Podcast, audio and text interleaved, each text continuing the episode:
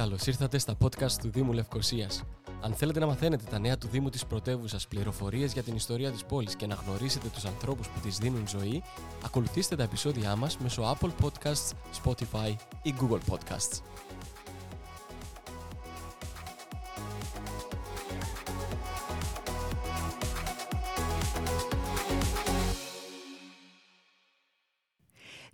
Ιδιαίτερο το podcast μας. Χαίρομαι πάρα πολύ που μας φιλοξενείτε στο χώρο και σας ευχαριστώ κυρία Κουλαζαμπέλα που ε, ανοίξατε τις πόρτες του μουσείου μόνο και μόνο για να γίνει αυτή η κουβέντα. Σας ευχαριστούμε πάρα πάρα πολύ. Εγώ σας ευχαριστώ. Πέκη, χάρηκα που σε γνώρισα και ευχαριστώ πολύ για την επίσκεψη σου. Ε, η, η, η, ξενάγηση θα έχει συνέχεια μετά, αφού μου παρουσιάσετε όμως και μου μιλήσετε για το Μουσείο Τέχνης Λουκίας και Μιχαλάκη Ζαμπέλα. Λοιπόν, το μουσείο αυτό ήταν το όνειρο των γονιών μου από πολύ παλιά χρόνια. Η αγάπη τους για την τέχνη ξεκίνησε τη δεκαετία του 60, 67, 68, μόλις είχαν έρθει Κύπρο, με την πρώτη αγορά του πίνακα, το οποίο ο παπάς πάντα τον έχει πάνω σε ε, περίοπτη θέση βέβαια και πάντα λέει την ιστορία ότι μόλις πρωτάρχισε την καριέρα του στην Κύπρο και πήγε να κάνει τον έλεγχο του Λίδρα Πάλας. Και εκεί ανακάλυψε μία διαφορά στα βιβλία του Λίδρα Πάλας και όταν ρώτησε έμαθε ότι κάποιος καλλιτέχνης ε, δεν μπορούσε να πληρώσει, που έκαμε ε, έργο, έκθεση τέλος πάντων στην Κύπρο, Ελλαδίτης, δεν μπορούσε να πληρώσει. Και υπήρχε ένας πίνακας που του άφησε παρακαταθήκη σαν πληρωμή. Έναντι χρέους. Ε, ναι. 100 λίρες, κάτι τέτοιο ήταν. Μιλούμε το 67-68 αυτή η ιστορία. Λοιπόν, και ο παπάς, being who he was, είπε: OK, θα αγοράσω εγώ τον πίνακα και θα έχουν τα βιβλία τη σωστή, στο σωστό balance, αλλά δεν μπορώ να σας τον πληρώσω 100 λίρες και θα σας πληρώνω 10 λίρες το μήνα. Και έγινε αυτή η συμφωνία τότε και αγοράστηκε ο πρώτος τους πίνακας. Το Λίδρα πάλι ήταν ευχαριστημένη γιατί eventually θα έπαιρνε τα λεφτά του και τα βιβλία του θα ήταν σωστά και ο παπάς μετά χαρούμενος που έκαμε την πρώτη του αγορά σε πίνακα. Έργο τέχνης, ναι. τέλεια. Και αυτός ο πίνακας υπάρχει στο μουσείο μας πάνω, σε μια ωραία θέση και πάντα έλεγε αυτή την ιστορία. Ποιος είναι ο πίνακας αυτός, Ο καλλιτέχνης δεν είναι κάποιος από τους γνωστούς. Δεν θυμάμαι καν το όνομα του. Μπορώ να σου το δείξω μετά. Τέλεια. Ε, έτσι ξεκίνησε σιγά σιγά αυτό. Βεβαίως μιλούμε τότε εποχές διαφορετικές, δύσκολες κλπ. Ε, στην πορεία και όταν άρχισαν να μπορούν να αγοράζουν έργα τέχνης οι μάμα παπάς, άρχισαν να αγοράζουν ένα, δύο, και η, η ιδέα του μουσείου ήρθε με, στην πορεία. Mm-hmm. Ε, Όταν κάποια στιγμή το σπίτι δεν ήταν αρκετά μεγάλο για να φιλοξενήσει όλους αυτούς τους Όχι, η ιδέα δεν ήταν ότι το σπίτι δεν χωράει τους πίνακες. Η ιδέα ήταν να γίνει ένα μουσείο με ως επιτοπλίστων Κύπριους καλλιτέχνες. Αυτό που έχουμε, βλέπουμε εμείς και απολαμβάνουμε ναι. εμεί, να το απολαμβάνει ναι, ο κόσμος. Ακριβώς. Να μπορεί ο, ο, ο Κύπριος, ο ξένος, όποιος θέλει να έρθει να επισκεφτεί, να δει την τέχνη της Κύπρου. Μέσα σε αυτό, βέβαια, υπάρχουν και κάποιοι ε, Ελλαδίτες, κάποιοι Γεωργιανοί, αλλά είναι ως επιτοπλίστων Κύπροι καλλιτέχνες mm-hmm. όλων των εποχών.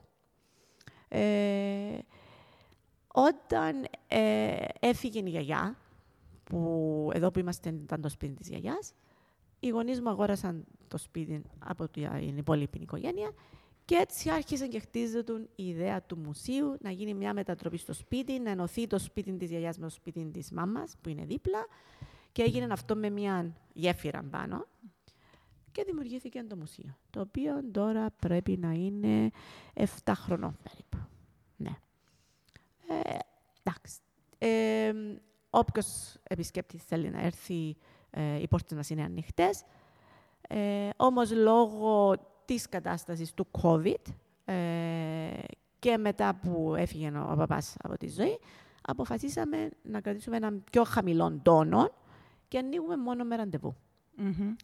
Το, όποιος μας τηλεφωνήσει, πολύ ευχαρίστως, είτε θέλει να έρθει να αγοράσει κάτι από το κατάστημα μας, είτε να έρθει να επισκεφτεί το μουσείο, να κανονίσουμε ένα ραντεβού. Πολύ Μετά το θάνατο του πατρός σας, θεωρήσατε ότι θα πρέπει να κρατήσετε περισσότερο χαμηλούς τόνους και να. Επειδή για... είναι και το σπίτι ναι, εδώ. Ναι, για ένα μικρό διάστημα αυτή ήταν η σκέψη. Αλλά μετά ήρθε Μέχρι το COVID. να βρούμε τα πόδια μας όλοι. Μετά μας βρήκε το COVID και ευελπιστούμε ότι πολύ σύντομα θα μπορέσουμε να ξανοίξουμε τις πόρτες μας πάλι κάπως με ραντεβού. Μπορεί να μην έχουμε συγκεκριμένα ωράρια, αλλά θα είμαστε ανοιχτοί. Ο κόσμος είναι ευπρόσδεκτος και ελπίζουμε ότι ε, θα αρχίσουμε με μία έκθεση. Α, ναι. Ε, ο, του γιού μου του μικρού, ο οποίος ασχολείται και του αρέσει και ε, θεωρεί τον εαυτόν του illustrator, αλλάσει αντικείμενα, τα μετατρέπει και είπαμε ότι θα αρχίσουμε με μια μικρή έκθεση του Ιάκωβου για να γίνει το έναυσμα, να δοθεί η αρχή και ίσως από Σεπτέμβρη να ξεκινήσει να δουλεύει το μουσείο. Το μουσείο να διευκρινίσουμε ότι είναι ιδιωτικό, ανήκει Ναι. στην οικογένεια. Ναι, το μουσείο ανήκει στη, κατά 100% στην οικογένεια μας και το διαχειριζόμαστε εμείς, ε, εγώ, οι αδερφές μου, η μάμα και οι σύζυγοι και τα παιδιά, όλοι. όλοι. Χαίρομαι πάρα πολύ που είναι μια οικογενειακή επιχείρηση και αυτή η οικογενειακή επιχείρηση είναι μουσείο. Ναι. Ε, θέλω να κάνουμε ένα flashback και να πάμε στα 7 χρόνια πριν, όταν το μουσείο άνοιξε. ναι. Οι συνθήκες ήταν πάρα πολύ διαφορετικές. Ο, ε, Οι γονείς σας και οι δύο ήταν ε, Ναι. εν ζωή, ήταν και ο μπαμπάς ε, Ναι. παρόν. Θέλετε να μοιραστείτε αυτές τις, ε, τις πρώτες στιγμές που το μουσείο άνοιξε και για τον κόσμο επίσημα; Ε, Ενώ ήταν ένα ή- όνειρο που ναι. χρονολογείται. Ήταν ένα όνειρο που χρονολογείται ε, και α, κατάφερε ο παπάς να το πραγματοποιήσει μετά που έφυγε από δήμαρχος και είχε και το χρόνο στα χέρια του. Οπότε, ακόμα θυμούμε τα εγγένεια. Ε, ήταν ένα σημαντικό πολιτιστικό γεγονός της χρονιάς εκείνης. Ε, ήρθε ο Αρχιεπίσκοπος, μας έκαμε τα εγγένεια. Δεν είχαμε καλέσει ιδιαίτερα πολιτικούς, υπουργούς, προέδρους. Ήταν όμως για φίλους, για γνωστούς, είχαν έρθει και είχαν έρθει όλοι αυτοί, αλλά όχι σαν πολιτικοί ηγέτες Σαν ή σαν... προσκεκλημένοι ναι, επίσημοι, ήταν ήτανε σαν προσκεκλημένοι φίλοι. Ε, ήταν όντως συγκινητικό το η μέρα των εγγενείων.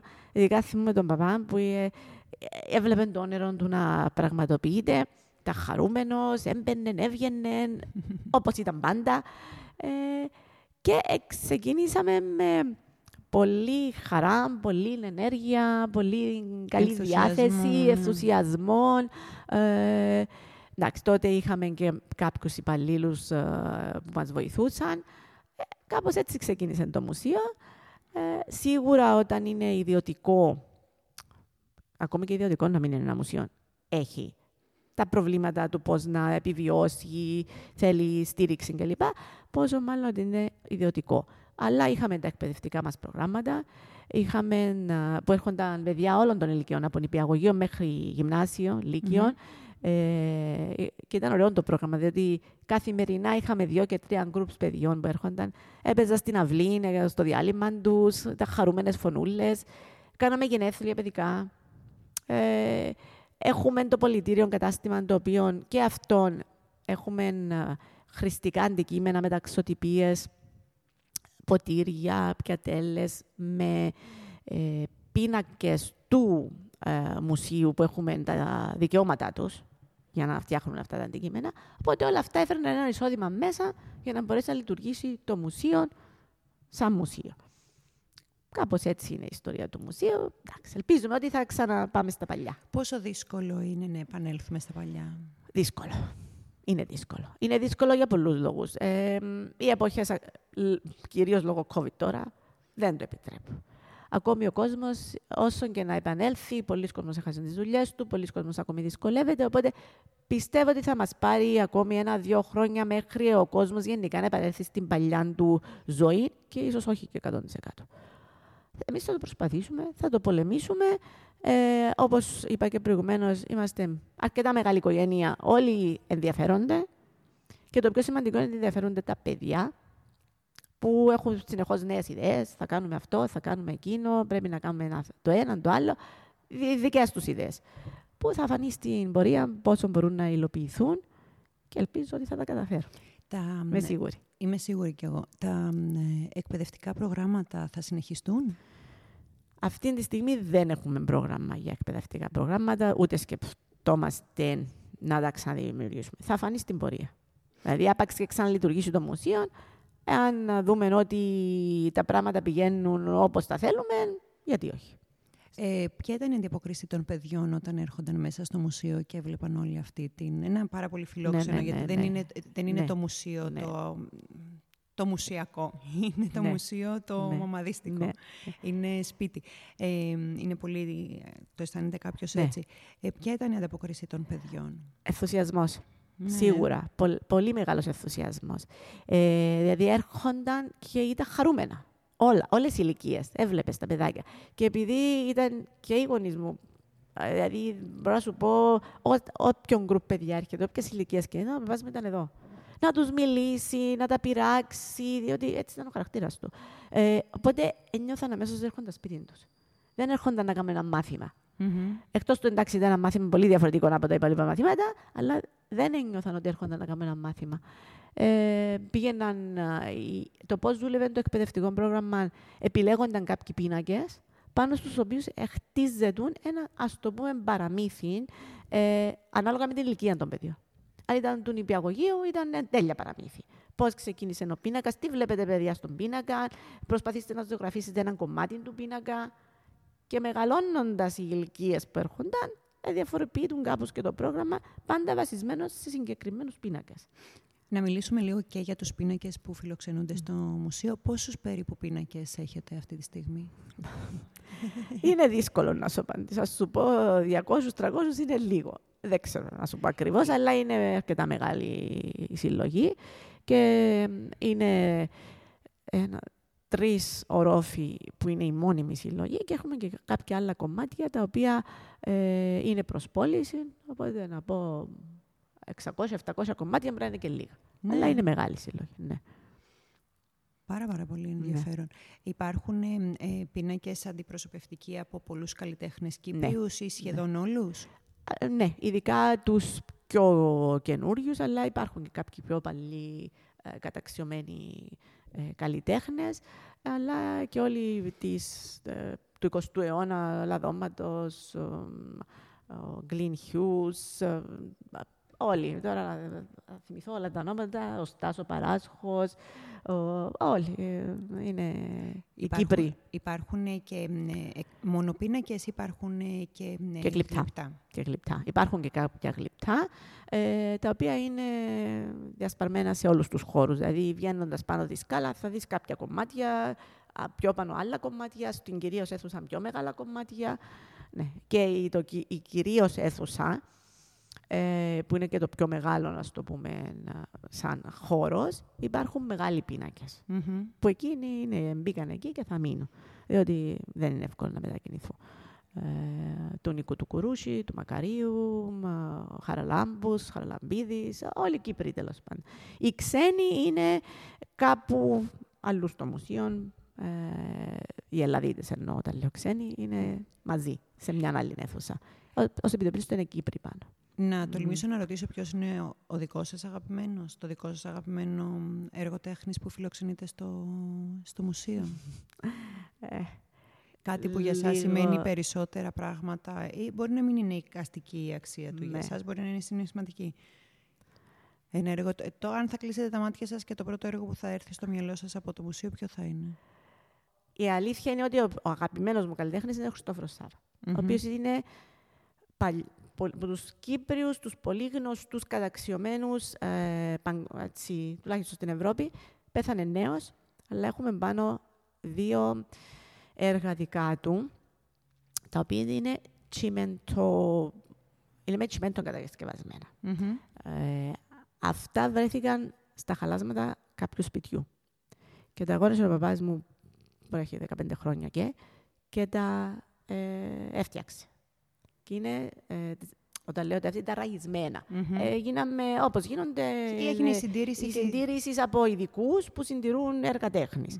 Και υπάρχουν στο μουσείο πάνω. Ε, οπότε θα έλεγα ότι ο, ο πιο αγαπημένος μου απ' όλα είναι ο Χριστόφορος Σάβα.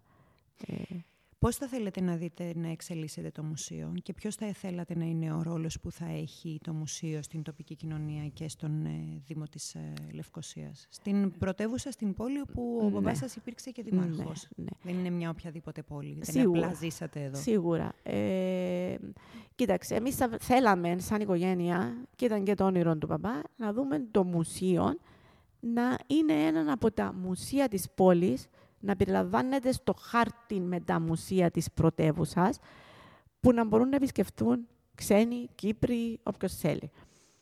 Αυτό ήταν και το όνειρο του και αυτό είναι που θέλουμε και εμείς στην πορεία να γίνει.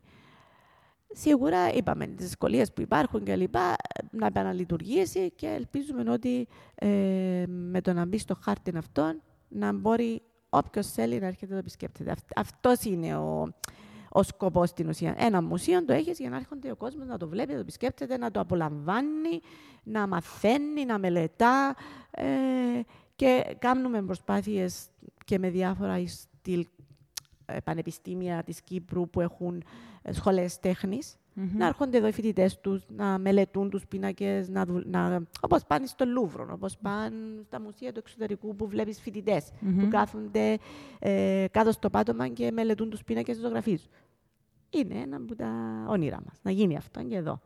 Ε, Κάπως έτσι. Ναι. Σας ευχαριστώ πάρα πάρα πάρα πολύ. Προσβλέπουμε στην ε, επαναλειτουργία του ε, μουσείου και στην επαναλειτουργία των εκπαιδευτικών προγραμμάτων, γιατί αν δεν μάθουν τα παιδιά να ζουν σε ένα μουσείο, τότε δεν έχει μέλλον ναι. Έχεις το μουσείο. Χάρηκα πάρα πάρα πολύ, κυρία Ζαμπολέ, και σας ευχαριστούμε πάρα πολύ που πήρατε μέρος στα podcast του Δημού Εγώ σε ευχαριστώ, Πέγγι. Χάρηκα πολύ που σε γνώρισα και για την κουβέντα μας για όμορφες ιστορίες και για την πλούσια ιστορία της πόλης, ακολουθήστε τα επεισόδια μας μέσω Apple Podcasts, Spotify ή Google Podcasts.